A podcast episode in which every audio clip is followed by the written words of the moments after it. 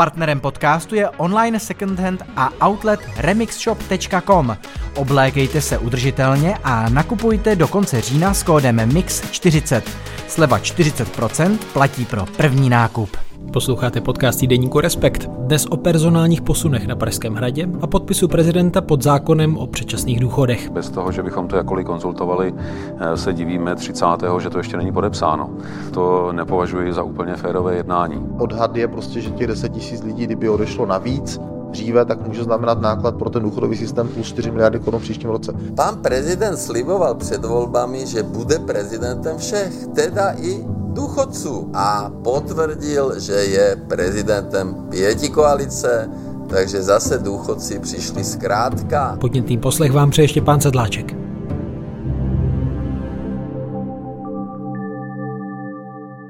Ve studiu vítám zástupce šéf-redaktora Ondřeje Kundru. Ahoj. Díky za pozvání. Ne každý posluchač má respekt předplacený. Proč by si měl zajít eh, koupit nový respekt? Co by si vypíchnul? Zaujalo mě tam víc věcí. Uh, hodně rozhovor s neúspěšnou prezidentskou kandidátkou Danuší Nerudovou, s kterou rozmlouvala kolegyně Andrea Procházková a baví se o tom, jak paní Nerudová nahlíží na politiku a svoji přítomnost v ní. Ona tam vedle dalšího říká, že kdyby jí přišla nabídka na sestavení vlády, tak by ji přijala, i kdyby v té době byla třeba v Bruselu jako eurokomisařka nebo europoslankyně, to je to, o co se aktuálně snaží, uchází, o co bude bojovat. Mluví tam o svých eh, politických plánech, zaujalo mě to tím sebevědomím, které dává najevo paní Nerudová. Já to teď nemyslím pejorativně, ono to tady není úplně obvyklé v České republice se hlásit k něčemu, co člověk chce dosáhnout i mocensky, i obsahově, tak eh, ona jde jiným směrem, ten rozhovor to ukazuje. A pak mě zaujal, protože jako mám kolem sebe stále více starších lidí, tak tam máme zajímavý text eh, z The Atlantic, eh, z amerického časopisu od Davida Brookse o novém stáří, který je takovou esejí o tom vlastně, eh, že potřebujeme energii a revoluci starých lidí. On tam vysvětluje proč, tak tohle bych rád doporučil. Já myslím, že to hezky doplňuje ten hlavní tematický článek Martina Uhlíře a Františka Trojana o využívání legálních drog mladými lidmi a o tom, jak se mění ta pravidla eh, díky nové legislativě. Tak v tom novém čísle 37 najdou čtenáři i tvůj text s titulkem Podpis za 4 miliardy, ve kterém tedy rekonstruuješ, jak vláda prosazovala u prezidenta republiky svou reformu důchodů. Jak známo, Petr Pavel váhal s podpisem zákona, který ve výsledku znevýhodňuje ty podmínky odchodu do předčasného důchodu, mimo jiné tedy s argumentem, že mu vláda nedala dostatek času na to, aby tu legislativu řádně zhodnotil spolu s experty a nelíbilo se mu i to, že by začala platit ze dne na den, hned jak by ji tedy podepsal už v září. Nakonec tedy snahu vlády zlepšit stav rozpočtu podpořil, ale udělal to až v září, kdy podepsal a tím tedy oddálil platnost eh, a tu změnu pravidel o jeden měsíc. Měl by to začít platit eh, od října října.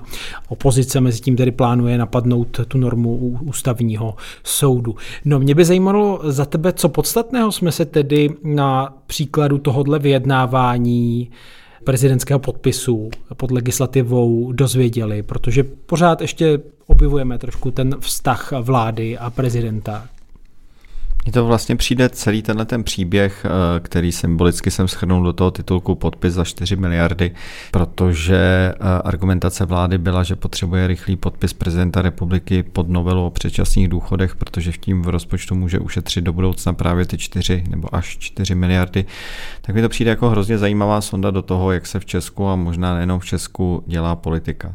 Na jedné straně je vláda, která je ve velmi jako obtížné situaci, ve velmi obtížné rozpočtové situaci, roste eh, výrazně jako schodek rozpočtu na tenhle ten rok, eh, příští rok eh, to nepochybně nebude jiné ruku v ruce s tím a vlastně Češi reálně chudnou. Je tady reálná mzda, která se propadla po sedmé v řadě čtvrtletních měření za sebou. A vedle toho nebo do toho přicházejí zprávy, že Česko je nejrychleji se zadlužující země v Evropské unii.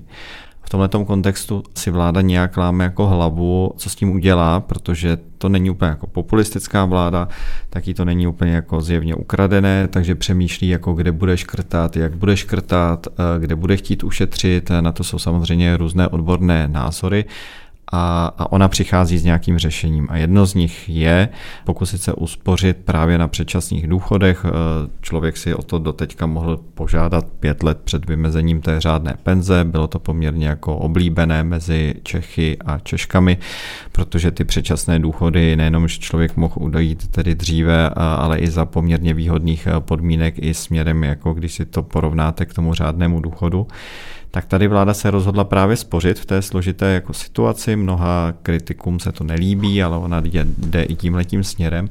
No a rozhodla se to prosadit u prezidenta, který taky není úplně jako populistický prezident, takže nějak tak jako vnímá a chápe, že je potřeba dělat nějaké jako kroky.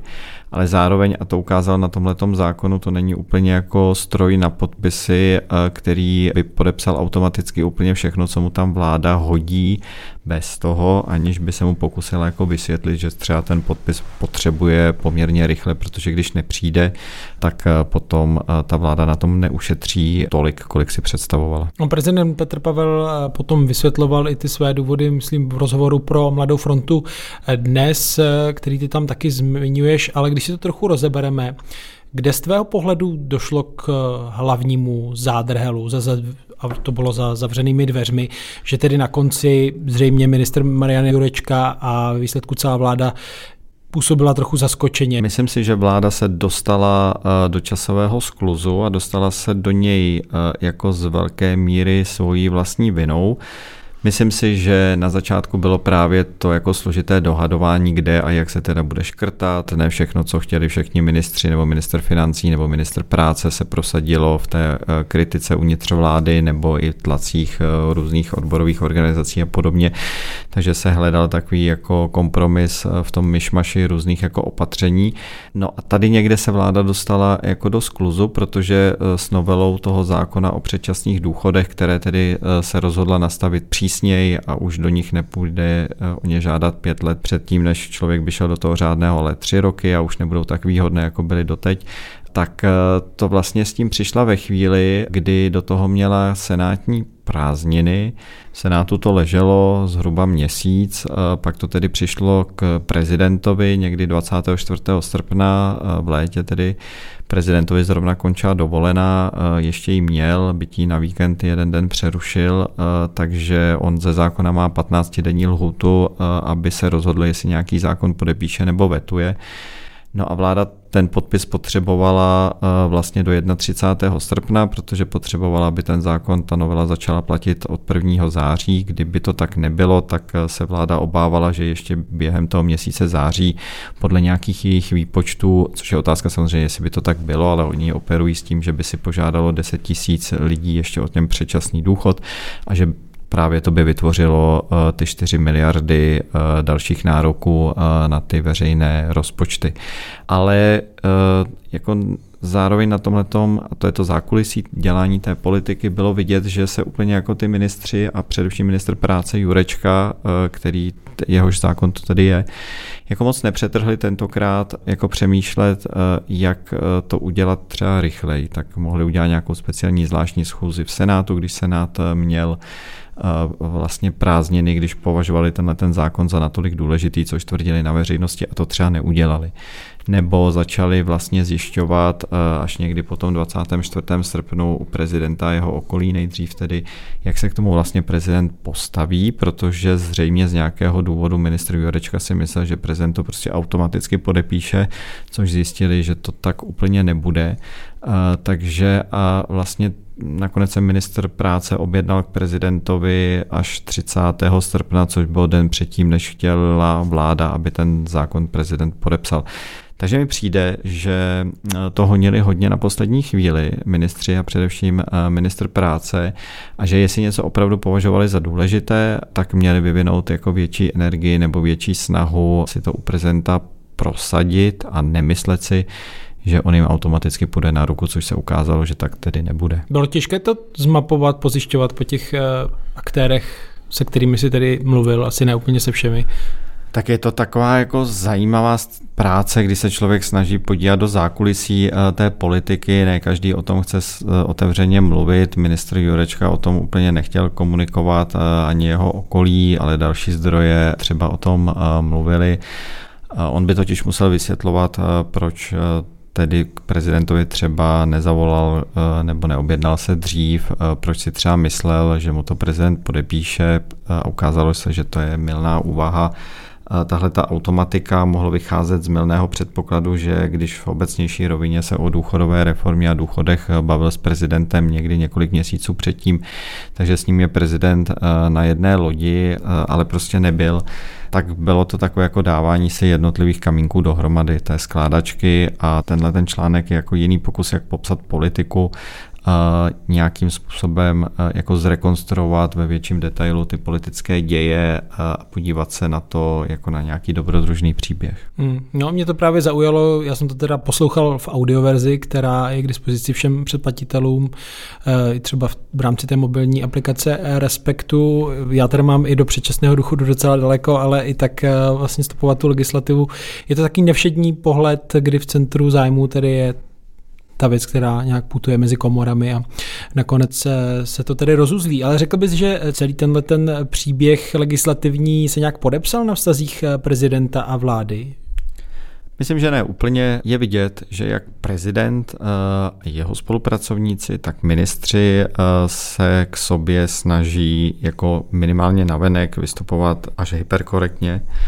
Speciálně ministři, premiér prezidenta tedy víceméně jako moc nekritizují, oni s ním eh, chtějí mít jako solidní vztahy, což bylo vidět i na jiných věcech, jako bylo projednávání jako nominantů a nominantek prezidenta na ústavní soudce v Senátu, i když někteří eh, kandidáti budili kontroverze, tak senátoři to tolik eh, vlastně nekritizovali. Je to takový jako vztah, kdy, si nechtějí, kdy se nechtějí být moc na veřejnosti mezi sebou, Byť v zákulisí ty vztahy určitě takhle jako úplně růžové nejsou, mají na lecos jako různé názory eh, mezi sebou, ale speciálně ministři ví, že toho prezidenta nějak jako budou potřebovat, že budou potřebovat, aby jim podepisoval další zákony, budou ho potřebovat ve chvíli, kdy preference těch vládních stran eh, často jsou jako velmi mizerné, eh, tristní, několik stran se tam pohybuje pod eh, Prahem volitelnosti nebo na Prahu volitelnosti těch 5%. Opozice, opoziční ano je velmi silné v těch průzkumech veřejného mínění, příští rok budou evropské volby, potom budou parlamentní volby. Takže vláda si dává pozor, aby se nedostala do nějakého otevřeného konfliktu s prezidentem, eh, když se zároveň pere eh, v tom eh, blížící se čase voleb s opozicí. To si myslím, že by jí dále jako ubližovalo, poškozovalo v očích některých voličů, protože voliči prezidenta i těch vládních stran jsou velmi často titíž lidé. Čili, že by kvůli tomu museli teď otevírat nějaké nové komunikační kanály? To asi ne. Ne, tak premiér se standardně baví s prezidentem, on ostatně s ním řešil uh, i tyhle ty předčasné důchody ještě po ministrovi Jurečkovi, který se tam, jak jsme o tom mluvili, narychlo objednával na Pražský hrad, tak 31. srpna s prezidentem měl schůzku premiér Fiala. To byla dopředu dlouho plánovaná schůzka, oni se setkávají pravidelně, tak to měl Petr Fiala i s uh, Milošem Zemanem, takže to není úplně jako novinka, ale prostě setkává se dál s Petrem Pavlem Hodně času tam věnovali právě předčasným důchodům, to se tak jako naskytlo. Ten rozhovor s tím premiérem mohl prezidenta více zvyklat eh, k tomu, aby nakonec ten zákon podepsal, protože on taky hodně jako rozmýšlel, měl různé argumenty, proč to neudělat eh, do poslední chvíle, jako zvažoval pro a proti, jako eh, hodně se tím zabýval i se svým odborným týmem nějakých ekonomických poradců. Nakonec to tedy odložil ten podpis do toho září, což je nepochybně nějaká komplikace pro vládu, ale ne zase tak fatální, protože ten zákon podepsal a s tím premiérem a některými dalšími ministry normálně standardně bych řekl, prezident komunikuje, speciálně je to vidět v zahraniční politice, kde netvrdím, že vládne mezi nimi úplně jako harmonie na všem, ale oproti tomu minulému vztahu názorům prezidenta Zemana a, a vlády, tak teď si myslím, že speciálně v té zahraniční politice spolupracuje ta vláda s prezidentem, prezident s vládou a mají jako poměrně podobný názor a hlas eh, na ta témata. No mně trochu přišlo, protože to byl jeden z argumentů prezidenta Petra Pavla, že mu chyběla nějaká větší informační kampaň, vysvětlování a že on de facto tímhle tím svým krokem eh, tomu dal velkou pozornost i v médiích a vytvořil de facto takovou kampani a čas. To byla právě jedna z těch výtek prezidenta, k té reformě předčasných důchodů, že vláda se moc nesnažila to lidem vysvětlovat, že oni vlastně nevěděli úplně, že se změní ta pravidla, nebo můžou se změnit pravidla, že to pro ně bude méně výhodné požádat si třeba časem o ten předčasný důchod, kdyby začala platit tahle ta novela, takže i proto to odsunuje. Kritizoval, že eh, platnost a účinnost tohohle zákona byla nastavena vlastně na stejný den, což eh, nebývá obvykle, vždycky je tam mezera, nebo často je tam mezera několika týdnů nebo měsíců, když prezident podepíše zákon, tak eh, pak začne být účinný až po nějaké době. Ale tady bylo vidět, že ta vláda potřebuje šetřit hned, proto oni chtěli ministři, aby to začalo platit hned. Prezidentovi se to nelíbilo a právě mluvil o tom, že ministři se ty reformy nesnaží dostatečně jako informovat o nich veřejnost a vysvětlovat to lidem. My jsme poctivě zhruba od začátku dubna jasně představili pravidla změn u těch předčasných důchodů. Řekli jsme ty čtyři parametry, na kterých jsme se zhodli, které budou tou změnou, takže tady je opravdu poměrně dlouhá doba, kdy se o tom opravdu ví ve, na, ve veřejném prostoru. E, vlastně ty pravidla jsou známá jako od projednání poslaneckou sněmovnou, kdy to projednání bylo v červenci, Senát to projednal v srpnu, takže tenhle argument si myslím, že není úplně relevantní. Ale... Vláda sice říká, že eh, už od dubna eh, ta legislativa je vlastně, nebo návrh je znám veřejnosti a eh, ta část veřejnosti, které se to týká, tak už se mohla začít seznamovat. Na druhou stranu veřejnost může pouze očekávat, jak ten legislativní proces dopadne, protože v průběhu tvorby toho zákona dochází k různým změnám a ty rozhodně občané, zvlášť když nemají detailní informace, nemohou předjímat.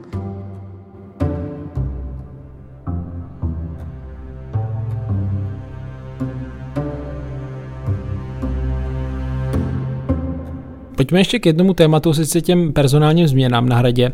Jak ty si napsal v článku z 5. září, cituji, lidé kolem prezidenta Petra Pavla již delší dobu nefungují jako tým, který táhne za jeden provaz. Spory nyní poprvé veřejně vybublaly na povrch, když Hrad oznámil, že na pozici ředitelky kabinetu prezidenta eh, končí Linda Jozvěk Kopecká, která působila po Pavlově boku od začátku volební kampaně a byla dlouho jeho blízkou spolupracovnicí. Markéta Řeháková, která rovněž přišla do prezidentské kanceláře z volebního týmu, týmu, pak ztratila funkci ředitelky odboru komunikace. U prezidenta sice nadále zůstává jako tisková mluvčí, ale znamená to mocenské oslabení její pozice.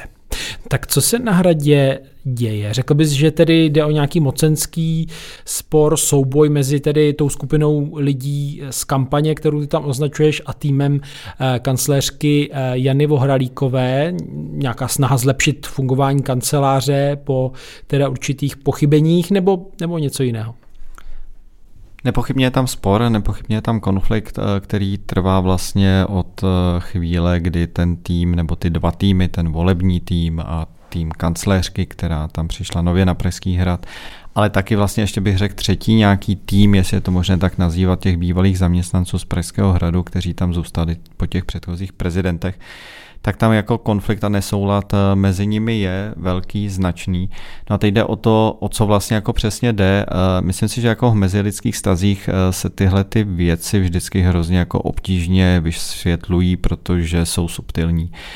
Často to může být jako osobní chemie, nějaké komunikační jako problémy, jedna strana se může na tu druhou dívat s nějakým názorem nebo předsudky. Nepochybně kancléřka, lidé kolem kancléřky si myslí, že lidé, někteří pracovníci z toho volebního týmu prezidenta nedělají tu práci jako z jejich pohledu dostatečně jako profesionálně, mají k ním určité výhrady lidé zase z toho volebního týmu si myslí, že kancléřka a její lidé se to tam snaží jako mocensky ovládnout, aby tam vytvořili vlastně jenom svoji strukturu a je postupně odřezali, aby měli co největší vliv na prezidenta. Hrad je jako hrozně zajímavé prostředí v tom, že to je takový jako císařský dvůr nebo panovnický dvůr, kdy ten nejvyšší panovník v tomhle případě se jmenuje prezident, sedí na tom nejvyšším kří, eh, křesle a teď se k němu snaží všichni tak nějak jako upínat a mít na něj jako vliv nebo se dostat eh, ohřát se v jeho pozornosti. Já to teď nemyslím výsměšně, ale takhle to prostě jako funguje eh, na nějaké jako hierarchické soustavě, že ti lidé spolu jako soupeří o možnost být u toho panovníka, prezidenta aspoň nějakou chvíli už jenom proto, že u něj jsou, že mají pocit, že jsou třeba důležití, nebo proto, že u něj chtějí prosadit eh, svoji agendu, nebo že proto, že nechtějí, aby tam někdo svoji agendu prosazoval eh, jako nějakou jinou. A to nepochybně vytváří eh, pnutí. Navíc, jak jsem říkal, jako není to jedna souroda skupina, je to víc skupin, kteří, které mají nějakou jako představu, jak ten tým má fungovat. Ty skupiny jsou zájemně na sebe jako zvyklé, ale nejsou zvyklé už na tu další nebo na tu třetí. A to tam prostě mezi nimi vytváří jako velké třenice, které teď vyvrcholily tedy se sazením dvou ředitelek, které si zmiňoval to nejsou jako konečné změny, eh, tam budou končit jako další lidé, do konce roku odejde eh, šéf poradců prezidenta, pan Richter, to je člověk, který eh, vlastně vybíral peníze v prezidentské kampani, velmi důležitý člověk pro zvolení Petra Pavla. No a dál to tam bude skřípat, eh, dokud ta struktura eh, bude se skládat eh, z jako účastníků těch různých týmů, tak oni si přátelsky se neobejmou. To si myslím, že dál jako budou mezi sebou jako bojovat a teď jde o to, jaká skupina tam bude mít jako na konec navrh. Teď se zdá, že to je tedy kancléřka Jana Bohralíková a její lidé Určitě jim to všem bere nějakou energii, nějaký čas na obsluhu toho odborného aparátu a vlastně fungování kancléře, eh, kanceláře prezidenta republiky, protože všichni víme ze svých jako osobních mezilidských nebo pracovních vztahů, že když se lidé mezi sebou hádají, tak nemají třeba tolik času a energie se soustředit i na něco jiného, než jsou ty vzájemné zhádky. Hmm. A že by to byl nějaký významný kicks, kvůli kterému se to rozběhlo, to ne?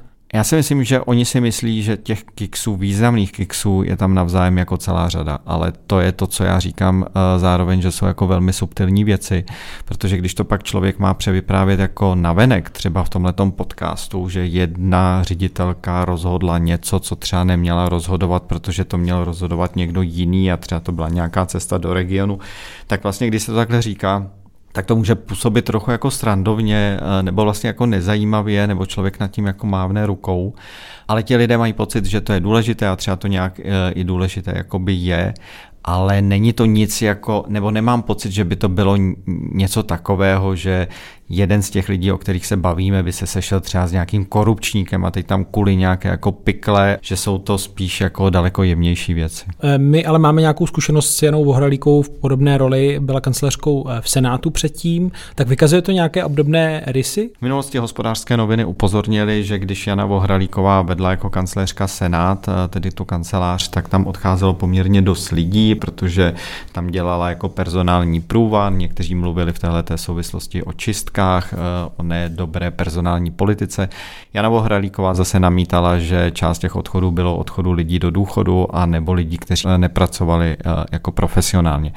Takže ano, předchází pověst úřednice, která dokáže jako razantně eh, ve svém úřadu postupovat ale nakolik ta razance znamená zároveň jako neprofesionalitu nebo nějakou šikanu, tak na to už eh, existují jako rozporuplné pohledy, kdy bude záležet jako na tom, eh, s kým se zrovna jako bavíte, jakou interpretaci vám poskytne. No a co na to všechno Petr Pavel? Věnuje tomu nějakou větší pozornost? Mám pocit, že dlouho to prezident sledoval a v nějakou chvíli do toho zasáhl tak, že třeba kancléřce Vohralíkové posvětil některé ty změny. Myslím si, že kolem toho tak trochu zároveň jako bruslí, protože mu to asi lidsky není úplně taky příjemné, protože ví, že celá řada lidí, kteří třeba jako končí nebo budou končit, eh, pro něj jako odvedli eh, velký kus práce a že tam je i díky nim, takže není jako příjemné mu asi jako řešit, že někdo z nich třeba skončí nebo že skončí dřív, eh, než si představoval. Asi by byl nejradši, kdyby to tak nebylo